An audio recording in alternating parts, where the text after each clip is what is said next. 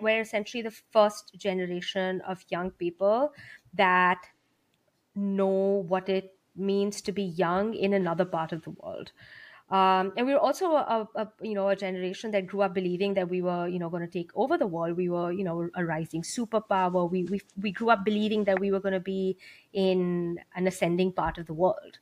Um, so that you know all of these things um, I think give us a sense of uh, agency. But um, when you know like for instance, more of us are getting an education, more of us are attending school, more of us are choosing um, careers of our choice. But you know, when it comes to this one thing, when it comes to marriage, you know, we're always sort of knocked down by our communities and families and told that this is the one thing that you don't do because you know it it you know if if if you choose your own partner, you're you're essentially um, threatening to destabilize society, and you're you're threatening to to you know topple over these delicate balances that allow societies and these various stratas to live in peace as they do. There's like a deeper meaning behind all of this. Like it's it's how you were raised, what you were taught, what you were conditioned to believe.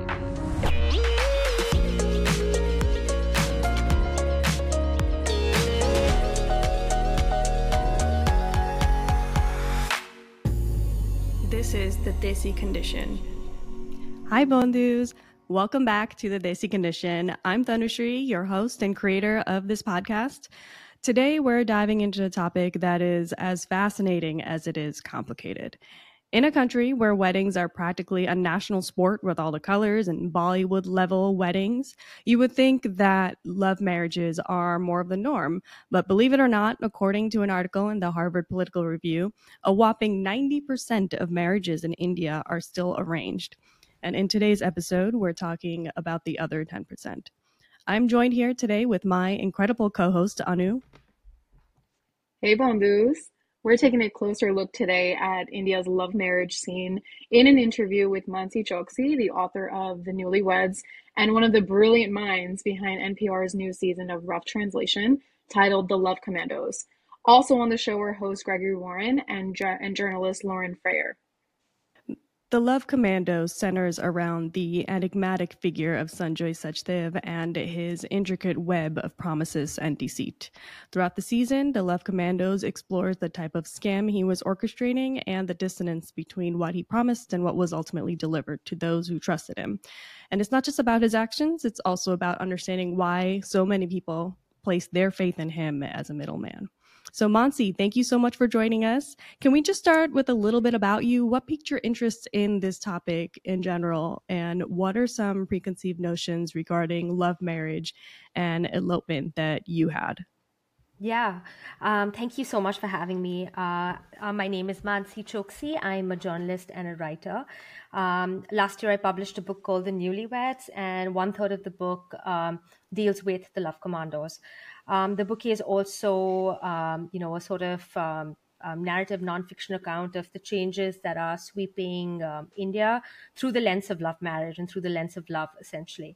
Um, the so I've been I grew up in India. I um, started my um, my career at the Times of India as a reporter for the Times of India in Mumbai, um, and and then I left to go to grad school um, when I came back um, to India, I was sitting in front of the TV on a Sunday, um, you know, watching um, a show that, um, you know, kind of transfixed the nation at that time. It was called Satyamev Jayate. Um, I think uh, the closest uh, equivalent to, to that would be uh, the Oprah show. Um, you know, it was uh, it was um, hosted by Aamir Khan, and um, you know, it it took a sort of news um, and talk show format, and it you know was uh, was um, a show that was meant to explore you know some of the serious issues that um, that India was facing at the time. And the the the, the interesting thing was that it would it, it would come on one of the largest uh, Hindi entertainment channels. Um, um, so during one of those episodes, I came across the Love Commandos, um, and I, you know, I saw Sanjoy Sachdev, um, this man in his like early fifties, um, you know, who was quoting Urdu poetry on one hand, and you know, like wielding Supreme Court judgment um, verdicts on the other hand. Um, and um, you know, he was he was essentially he was presented as this man who um, ran a volunteer group that uh, protected uh, young lovers um, in India at great personal cost. Um, and that's when I first became interested in the Love Commandos. I started kind of, you know, just keeping an eye on them. It was uh, um, they were they were not a new news story. They were they had been written about in every major newspaper and magazine. Um, he had a lot of international uh, press and a lot of international attention. Um, so yeah, I was just kind of like keeping an eye on it. And then in 2016, um, I um, um, returned to India uh, to do a piece for Harper's Magazine. I wrote a piece on the Love Commandos for Harper's. Um, that eventually grew into a book called The Newlyweds, and then finally, um, you know, the Love um, the Love Commandos series at um, Rough Translation. Um, so that's so Sanjoy Sachdev and the Love Commandos has is just something that I've been thinking about for a better part of the past ten years. So I definitely um, wanted to talk about the show, so I'm glad that you brought that up. Yeah and we know that the show kind of gave a platform to um, to Sanjoy Sachdev and the Love Commandos to reach mainstream India, and especially impressionable, uh, potentially impressionable young South Asians uh, trying to make their own path and questioning the stronghold of arranged marriages in India. Uh, but I wanted to ask you first: is why why did something like the Love Commandos need to exist? Right. Um, so I think for that, I think you know, let I I, I just want to explain to you why marriages are of such grave importance in Indian society. Um, so when we think about arranged marriage, that is a concept that is peculiar to you know you know Eastern societies, especially South Asia um, when we think about marriage, we just think about love marriage, right?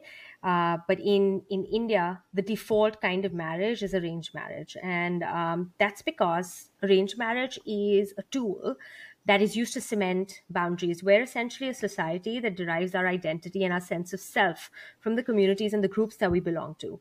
Um, so, you know, not only am I um, a young person, but I'm a young person belonging to a particular community, religion, um, clan, subclan, region, language. All of these various factors cumulatively give us a sense of identity. Um, everything about daily life in India is arranged around collectivism is arranged around these identities that come from various groups. Um, and marriage actually plays a very important role in cementing those power hierarchies. Um, so, marriage between two people belonging to the same warp and weft of the same community class, etc., etc., um, is a way for people in power to consolidate and keep power. Um, so it's yeah, it is it is essentially a tool to continue to um, um, yeah to to make powerful people more powerful. Um, and that's and you know hierarchies um, um, stronger. Um, so that's that's that's the role that arranged marriage plays in indian society and that's why it is such a cherished observance where also this particular generation of young people is is also incredibly unique where where the first generation of indians that grew up after the economy liberalized uh, we're the first generation of young people that are different from our parents and grandparents generation because we were able to see what young people um, how young people elsewhere in the world live. Um, we had access to the internet, to social media, to, to phones, um, and pop culture that um, you know before the country was uh, liberalized were, were really quite hard to come by. Um, so you know, in a sense, we're, we're essentially the first generation of young people that know what it means to be young in another part of the world. Um, and we were also a, a, you know a generation that grew up believing that we were you know going to take over the world. We were you know a rising superpower. We we we grew up believing that we were going to be in an ascending part of the world. Um, so that you know all of these things, um, I think, give us a sense of uh, agency. But um, when it, you know, like for instance, more of us are getting an education, more of us are attending school, more of us are choosing um, careers of our choice. But you know, when it comes to this one thing, when it comes to marriage, you know, we're always sort of knocked down by our communities and families and told that this is the one thing that you don't do because you know it it you know if if if you choose your own partner, you're you're essentially um, threatening to destabilize society, and you're threat you're threatening to to you know topple over these delicate balances that allow societies and these various stratas to live in peace as they do. Does that make sense? That was Yeah, wonderfully thank you for put. providing all that background on it. Thank you. Um, so I, I, I love that you mentioned how there is now a platform for empowerment for South Asian youth and for just having more agency around like many aspects of their lives. Um, what I do want us to talk about is the difference, the stark difference in media portrayal and the actual reality of, uh, of, of what South Asians have to face when dealing with having to find uh, a life partner. So, what do we not know about the aftermath of love marriages once um, people pursue them? You know, I, I think for my for myself, I grew up watching Bollywood movies, and I and and love marriages was love marriages were always seen as like this empowering thing. You know, like people that fought to the end to to to fight for the person that they love, and either they would show the happily ever after, or they would not show what happened to them after.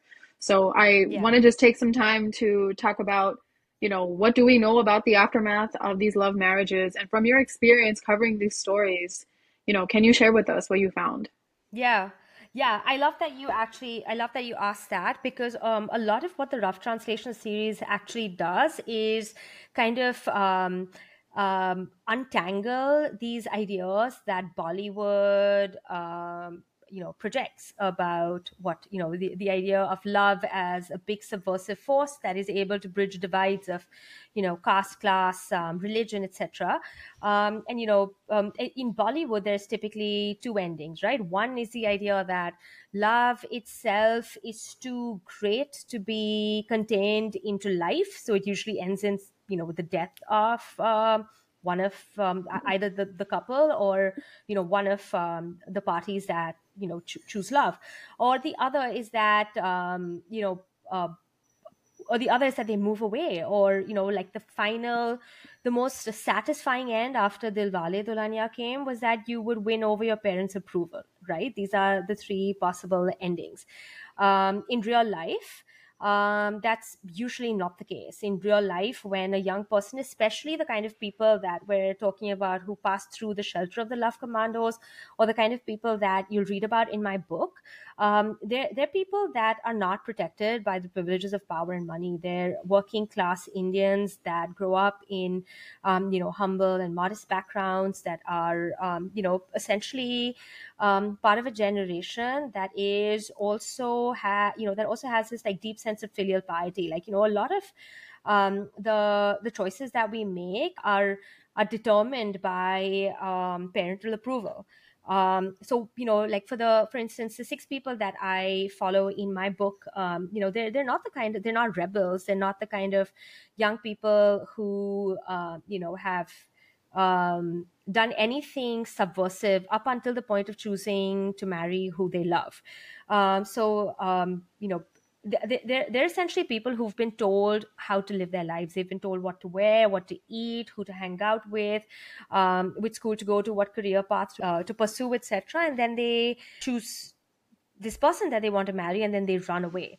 What what happens is that once you know uh, these relationships progress at you know breakneck speed these things uh, these relationships um, you know go from like dating to proposal in really short periods of time because there's this looming threat of arranged marriage.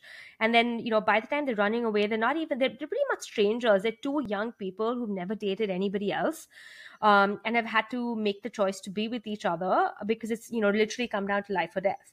Um, and when they do run away uh, i think a lot of uh, to answer your question a lot of it has to do with um, the aftermath i think is is regret um, is you know is guilt is joy is you know you know what I've learned from all my reporting is that love can take various forms.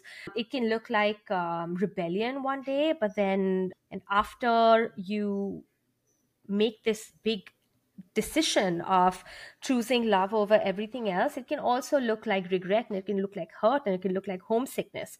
So, yeah, when the dramatic power of the love story kind of fizzles away, what essentially happens is that um, this grand love that we, we hear about in the movies and that we fight for has to get reassigned into the smallness of everyday life. So, you know, it's um, it's a it's it's a big adjustment for for young people who see something on the screen and expect life um, to kind of go the same way. And then when but actually when the lights go out it's a completely different kind of reality. It's um you know it just doesn't feel as dramatic anymore. It doesn't feel as satisfying in a lot of ways.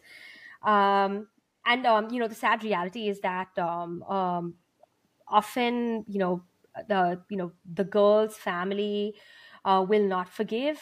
Um, so you know, you just end up uh, losing touch and losing the love and affection of uh, you know people that raised you and you know are essentially uh, were your support system up until this point. It's a really sad and um, yeah, truly heartbreaking um, uh, thing to witness. Actually. I've definitely seen a lot of fear being instilled in youth when they are reaching an age of considering marriage and dating. Um, I've, I've, I've spent summers in India. I've had family members in cities like Jaipur, very educated. Yeah.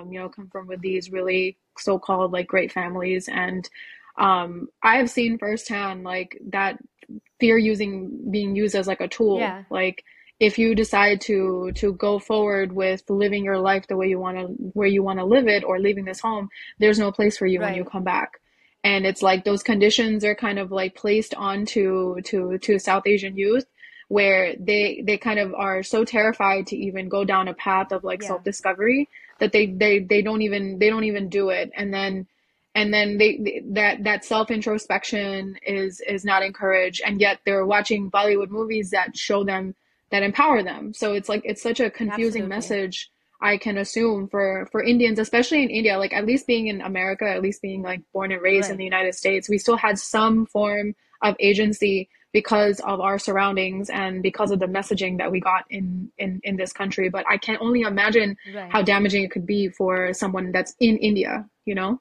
Right. Yeah. Yeah. Yeah. In the Love Commandos season, uh, you the three of you start to cover like different kinds of couples, couples from different economic backgrounds, even. So, my question for you is what is it that the Love Commandos, just for our listeners, what is it that the Love Commandos actually propose that they would do for these people?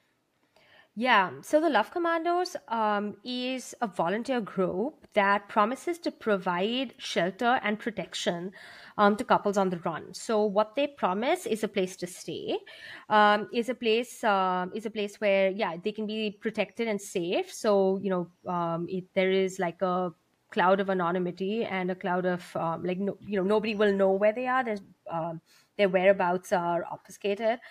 Um, and in addition to that, they'll also help with like legal documentation. So they'll have the couple, um, they'll, they'll help the couple get married, get their paperwork sorted, and, um, you know, basically make sure that they have the right documents um, um, that won't allow them to be separated by their families. That's that's essentially what they promise. That's what that is yeah, that is what they promise. But obviously, um, the reality is that it's you know slightly darker and murkier uh, than what they promise.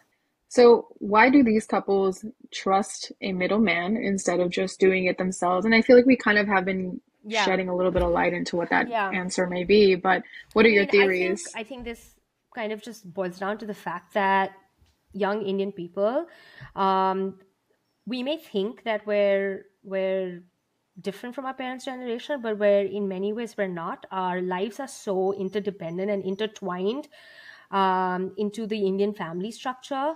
Um, these are young people that um, have never lived alone, um, don't have a means of income. Um, their identities are tied into their their parents' occupation and status um, and yeah basically they don't have the um, the independence and, and, primarily the economic and social independence to make a choice of this uh, of this kind. Um, so if you were um, um, you know i think the reason people go to the love commandos is because a one they don't have the ability to live outside and and b is also because we're also a generation of people that have really place uh, unbelievable amount of emphasis on what our parents think about us um, that it is almost comforting um, to go to an organization where you have an elder telling you you're actually doing the right thing. It gives them a lot of moral confidence. Mm-hmm. Um, you know, we have, um, uh, you know, it, it's almost like a surrogate family that they find for themselves. Only this family, like, agrees with what they're doing. So, for instance, a couple that goes through the shelter has to um, call Sachdev Baba and call the other uh, Love Commandos Papa. And you know, there's just this um this sense of being in a surrogate family. I think a lot of the couples draw like um, comfort from that system. So these are the two reasons that the couples go there. So to me, when I was listening to these episodes, I felt the first thing I felt was this is a very vulnerable population, a very vulnerable yeah. group of people that has been cast aside. And they're looking for some sort of community, some sort of comfort, some sort of safety that no one can provide for them and that makes the situation even more dire. Um, I don't know, Tanush, you have anything to add to that, but that's just something that I felt like throughout as I was listening to the episodes. I felt, I felt almost like this was like a powerless group of people that wanted to do something that, you know, felt mm-hmm. impossible, and so they would turn to anybody. And so I think that the middleman became more than just a middleman. The middleman became like the savior. He definitely had a savior complex, at least. Um, I think there's definitely like a power struggle there. Like you described, they, we they're expected to call him Baba. They were expected to call him the the commandos Papa. Um, there's something there, and you start mentioning at some point the guilt tripping that happens when the couples are kind of starting to question, like, wait, are we actually trapped, or what's really happening here? Mm-hmm, mm-hmm.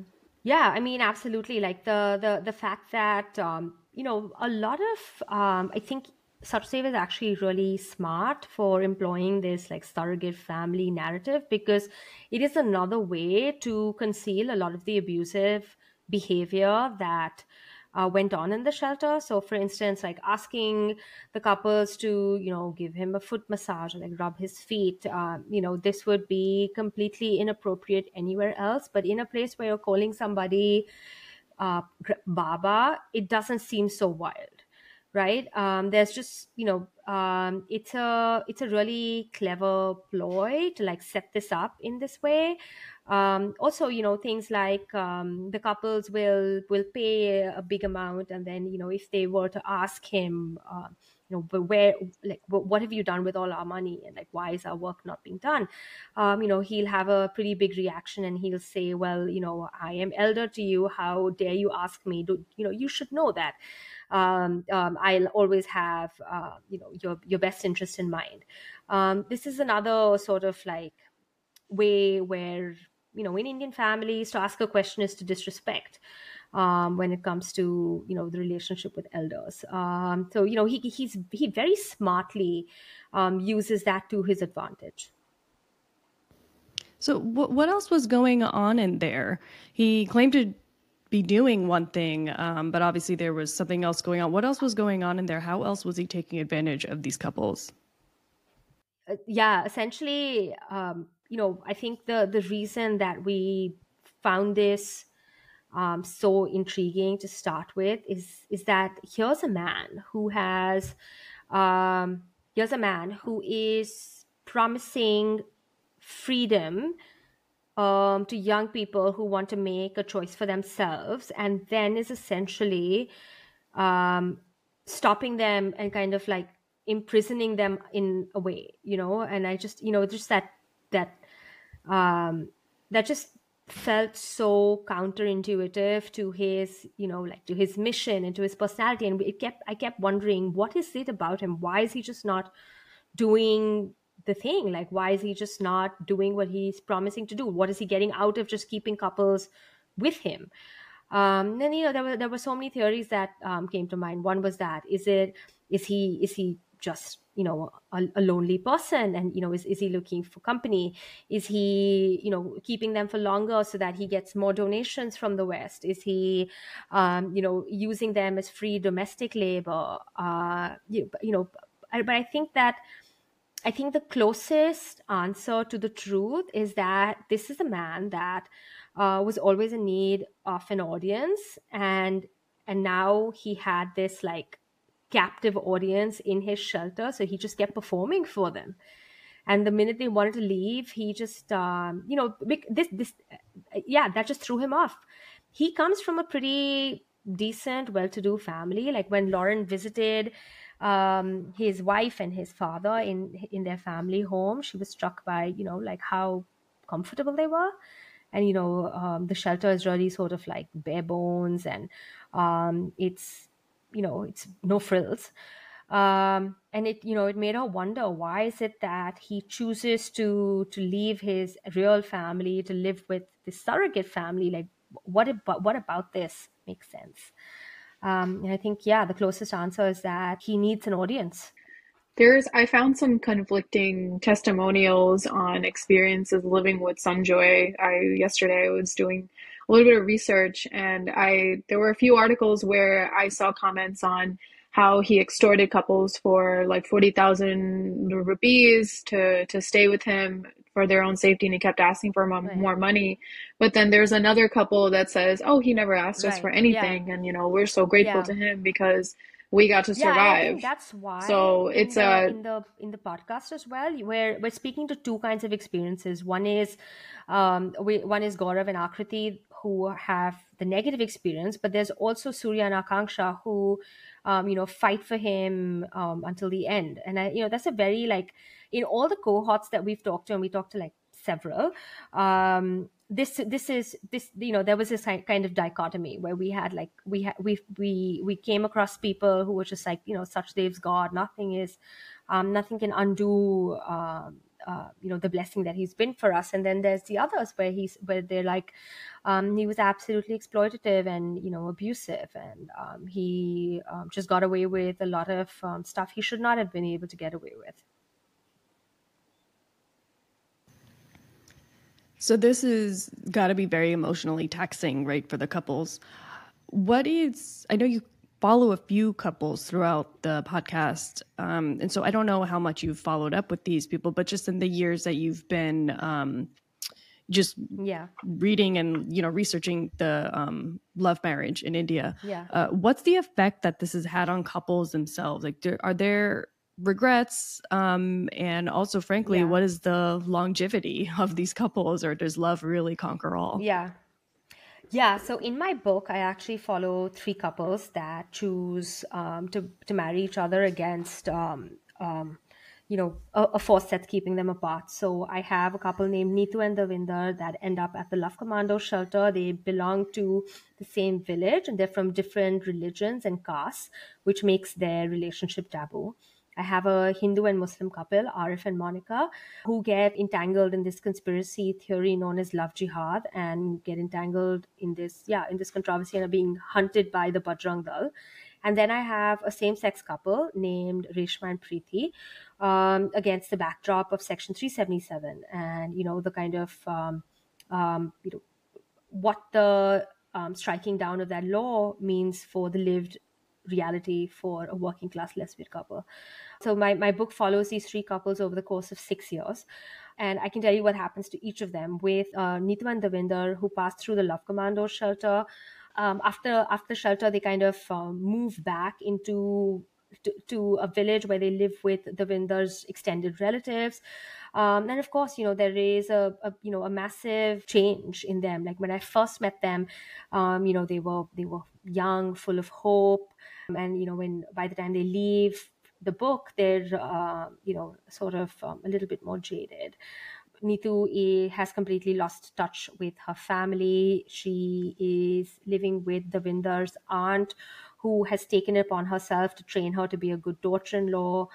Um, so yeah, there is just a you know a, a, lot of layers of like shame and regret and guilt um, with that this couple finds themselves with. And then there's Arif and Monica, and that's another whole you know thing about like being caught up uh, and being hunted by the Bajrang Dal and you know running from village to village and place to place and trying to start a life, uh, you know, in anonymity, uh, with the fear that you're going to be, you know, somebody's going to pull your collar on some um, street corner and you're going to be dragged and, you know, possibly beaten and lynched.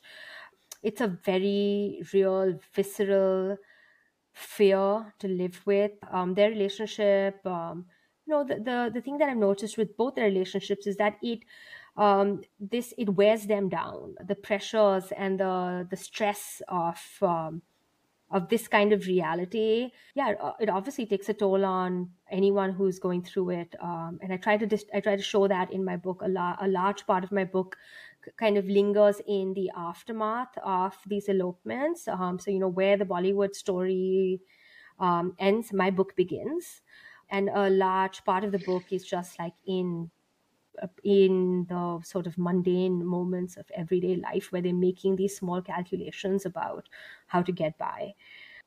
For Reshma and Preeti, they actually decide to split. Um, Reshma and Preeti decide to split because Preeti decides that it is, um, you know, just too much for her to bear, and she just wants to enter a um, heteronormative relationship. And now she's married to a man, and um, Reshma's dating another woman. Um, so that's yeah, I mean, none of the marriages that I have come across that passed through the Love Commando shelter have actually ended. But obviously, you know, they've they're strained and they're they're under an immense uh, amount of uh, pressure and tension. That is very yeah. real. It's very yeah. realistic. very realistic, which yeah. we don't see in the movies. So you so so so you spent six years covering these couple of stories, and and and all the you you i'm sure you were able to get all the emotions and just like the changing perspectives on whether this is worth it or not yeah and, exactly um yeah did I you find them all questioning that I think so. I think the, the the the question of whether this is worth it or not kind of looms heavy um, on all three of these marriages. Um, and I think it um, you know is kind of like uh, a character in the lives of anyone story that um, where love marriage is um, is a choice. Um, you know, this is this is just something that you have to reckon with when you live in Indian society. Um, it's it's just a question that you have to you are forced to answer on the daily. So, in spending all these years covering these stories, following these couples around, have you noticed any changes kind of in the trajectory of how society deals with these runaway marriages?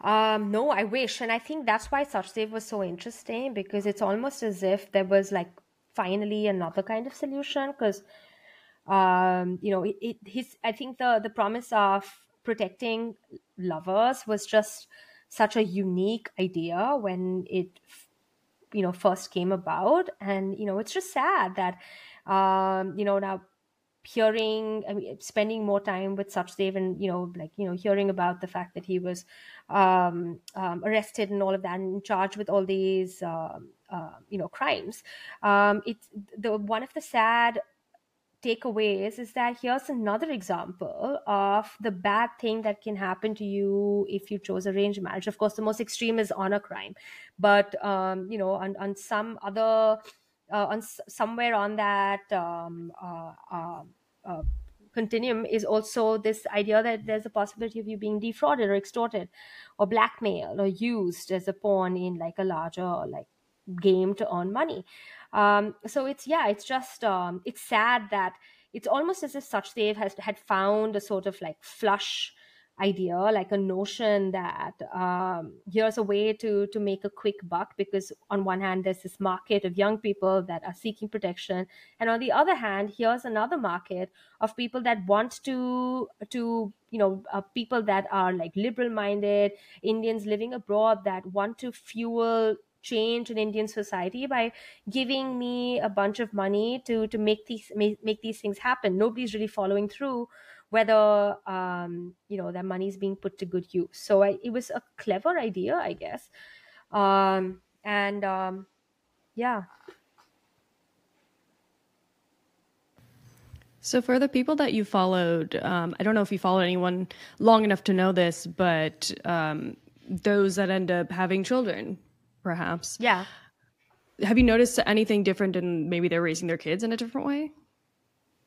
No, because um, because the couples that I I followed are, um, are you know, are from the working class, are from the lower working class. So, um, I think that for both both Arif and Monica and Neetu and Davinder have kids, and for them it's really about survival.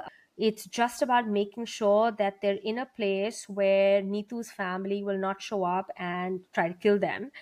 Um, to just yeah, to just basically making sure that their child gets a basic education. For Arif and Monica, their daughter doesn't even go to school. They're, uh, yeah, I think it's just they're, um, how do I say this? Um, they're so preoccupied with just surviving and making through another day that I don't think they're thinking about the big ideas of whether they should be raising um, their kids in a different way. That's really Yeah. sad. Are there happy endings? Do you have any happy endings to share with us? Uh, so I think I think actually for both Neetu and Davinder and Arif and Monica, their endings are happy. It's just that they've had to readjust their definition Okay. of happiness. Does that make sense? Okay. It's also like a lot of growing up, no? Like they, they're they're 16, 17 year olds running away, not quite understanding the consequences of uh, what this means. They don't have the means to start a life together. They don't have the skills to get a job. To like, they don't have a way to earn a life um, and they're learning all of those things. So, in addition to being jaded, they're also growing up a little bit. Yeah, and as they're growing up, their ideas of what it means to be happy are also evolving. Um, so yeah, I think I, in my mind, Neetu and Davinder and Arif and Monica are happy. They're happy together. Okay. Okay. That brings me happiness too. It just points to like the larger, like the the, the actual issue where it becomes like a survival thing rather than a like a thriving Right. thing if you decide to go against the status quo. Exactly. You're so right about that. It makes me wonder what are the new cycles of trauma that are now going to begin from these couples? Yeah. It's this is Yeah. probably increasing in percentage too, right? Yeah. So what are future generations going to to look like? What are the the cycles that the you know the generational Yeah. traumas that they are going to have to dismantle? I don't know. That scares me. Yeah. I mean, of course, like, I mean, for instance, like, um, Arif and Monica's daughter has never met her maternal grandparents. Um, she is not aware that her mother once used to be Hindu. Um, just these ideas, um, like, you know, there's a, they're going to discover and unravel their truths slowly as they're growing up and coming into their own. The trauma and, um, Yeah, one of these The kids is going to discover that they, you know, were were deeply against their grandparents' wishes, their wishes, their own their own Right. family. And I can't exactly. imagine what uh, what that's going to bring Yeah. for them. So, do you think that that it will remain the same? And um, do you think that it's a lost cause uh, regarding the trajectory of this activism and for you know youth in India and South Asians Yeah. pursuing um, marriage for yeah, love? I mean, I, I really hope that's not the case. Um, I think the thing that will actually bring about change is when young people and young Indians in particular start to stop living their lives um, um, based on whether or not something that they do will disappoint their parents. I think that itself, if we just like kind of remove ourselves and like if we start think start to think of ourselves as fully grown, fully like well-rounded grown-ups that uh, can make choices and be responsible for those choices i think um, a lot of this will change um, imagine if a young person runs away and feels confident in themselves that they're going to be able to like make a life for themselves with their with the partner of their choice without needing the support of their uh, friends and family they the love commandos would never need to exist um, and I think it, I think a lot of it has to do just with like financial and emotional independence. And I think that um, hopefully, as more of us get an education, more of us like enter the workforce, uh, more women don't drop out of the workforce for marriage, um, things will change. do you think that there is a there are larger implications for Yeah, women of course. compared to men? Yeah, it's I'm usually the women that never speak to their parents again. The women's parents that never speak to them again. Um, if anybody is forgiving, it's usually the the boys' parents who are taking their back in. Uh, but it's the girl's parent. And of course, this goes back Mm. to the same ideas where women are considered the repository of family honor. Um, and when a woman decides to go against her family and choose someone um, outside of her parents' liking, it's an affront to not only the family, but to the community and like the larger like clan. Um, so yeah, I mean, this uh, just sees like this this idea that like women um, bear the brunt of it is um, yeah is is is is real and universal. Have you seen instances where uh, parents will finally come around when grandparent grand, grand grandchildren No, are you know, born? so actually over the course Or of has that um, uh, reporting the book, when um, when Neetu gave birth, um, I was hopeful that that would be the case. And um, you know, I know that she tried to call her parents a few times, um, and even let them know that um, you know now they were grandparents. And uh, the the one time that she did speak to them, they said it doesn't matter to us because you know he's he's got bad blood in him, so he's not our grandchild. Um, that was what happened with uh, Neetu and Davinder, and with Arif and Monica. Um, I know that uh, Arif's daughter, I mean Arif and Monica's daughter, has you know been in touch with um, her maternal grandparents, but the you know when they do talk to her, um, they basically try to erase um, her paternal lineage. So they will you know just you know not not talk to not not talk about her dad by naming her. He just basically like will him to disappear in a sense where they just will not acknowledge that he even exists uh, which is also really traumatic for a young for a young kid There's a quote from the NPR article that um, was published that was talking about about the new season of Rough Translation um, called The Love Commandos, right? And it says that, yeah um, and it's a quote by you. It's two in every three Indians are under the age of 35. No other country has more young people. Yet we are torn about whether it's acceptable to be young and do the things that young people do. I, I think the first part of that does present like some kind of hope um, Yeah. that you know it's not as though yes it is a small population that is going through this and de- you know defying these these um, expectations but it is also a collective generation that's watching this happening and understanding that okay here's what's happening and here's uh, what's wrong about this and Right. also they have other things happening on the side right? They've got all the media that they consume. They've got we're more connected than ever. So I, I mean I, I think that it seems as though even although like you personally haven't seen as much um you know much of a trajectory in this activism i like to think based off of that that it's not nec- it's not like it's a lost cause right? Yeah i hope so too. I hope you're right about that do you feel like what were i don't know if we discussed um what were you expecting to find? What was like shocking to you i should say? What was shocking to you when you started studying these couples? Yeah. Um, actually, when I started hanging out at the Love Commando shelter, I thought I was writing a story about a group of middle aged men that were putting themselves at great risk um, to protect the choices of young people. And I thought this was going to be another glowing story about, you know, just the, the lens that um, these men had gone through and um, to to fight for this mission. Um, and as I started hanging out more at the shelter, it turned out that the truth was actually something else. Um, when I was interviewing Neetu and Davinder, I, fe- I felt that, firstly, all the interviews happened in Sachdev's room, which itself was strange. And um, when I when I would talk to them, you know, I would feel like a twitch in his eyebrow, and Neetu and Davinder would would understand that they must now shut up. So, uh, you know, it was like clearly um, he was, um, you know, he had kind of t- told them how to present themselves to a journalist.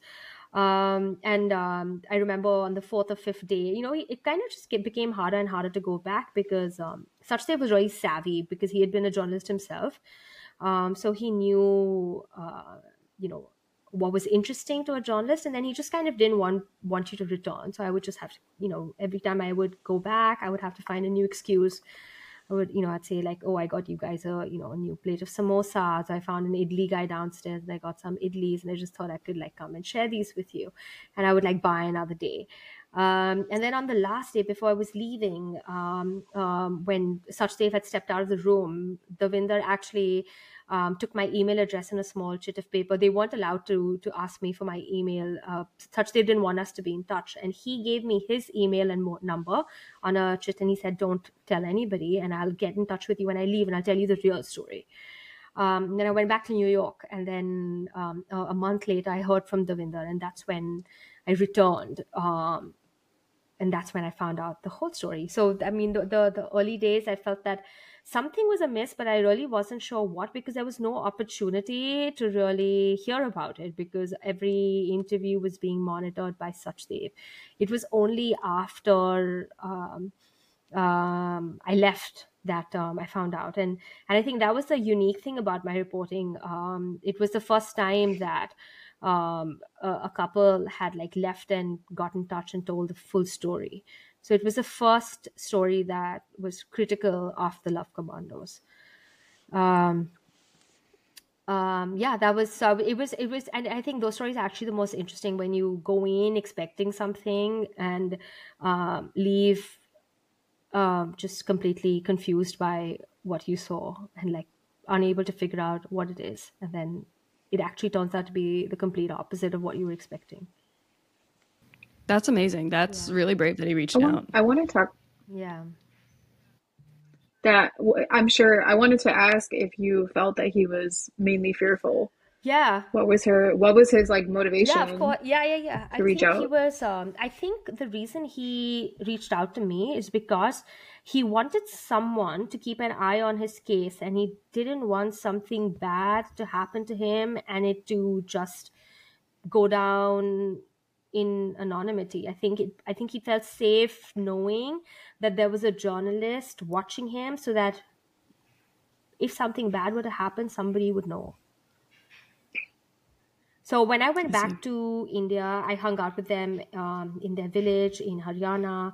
I went with them to, um, um, you know, to to meet lawyers and cops. Um, so it, if you read my book, um, you find out that the Neetu and Davinder were at the Love Commando shelter, and while they were there, Neetu's family attacked Davinder's family in the village. Uh, they beat up his mother. Um, she was severely injured. They destroyed his house. They stole um, all the valuables in his house. And um, yeah, they, basically, his mother was like dragged to the village square and like beaten publicly. Um, and he heard about it and he left the shelter because he felt this, you know, like obviously this stroke of guilt. Um, so when he, I actually went back with them to the village as they went to um, register the complaint um, to the cops and i think it, he just felt kind of safe knowing that i was with him. Um, and uh, and you know he it was just not one of uh, another case of like a villager making the same complaint to the cop.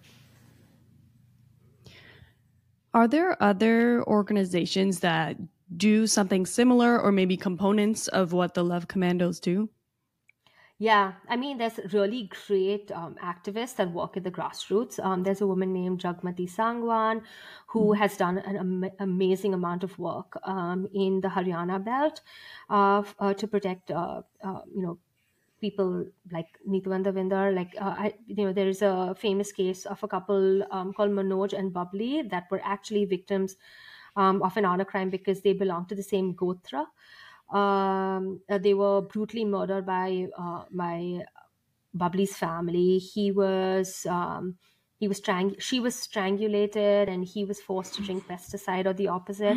And their bodies were found um, um, you know wrapped in gunny sacks in a village canal.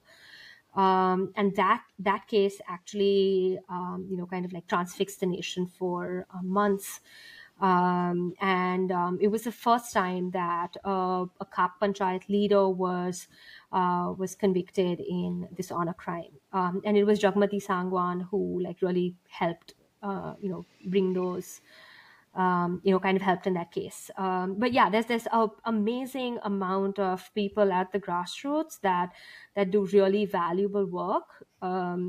But I think Sachdev's modus operandi is to be the most famous so that Mm-hmm. uh, when the donations come in, he's the first person um, to benefit from them. Does that make sense? Yeah. Yeah.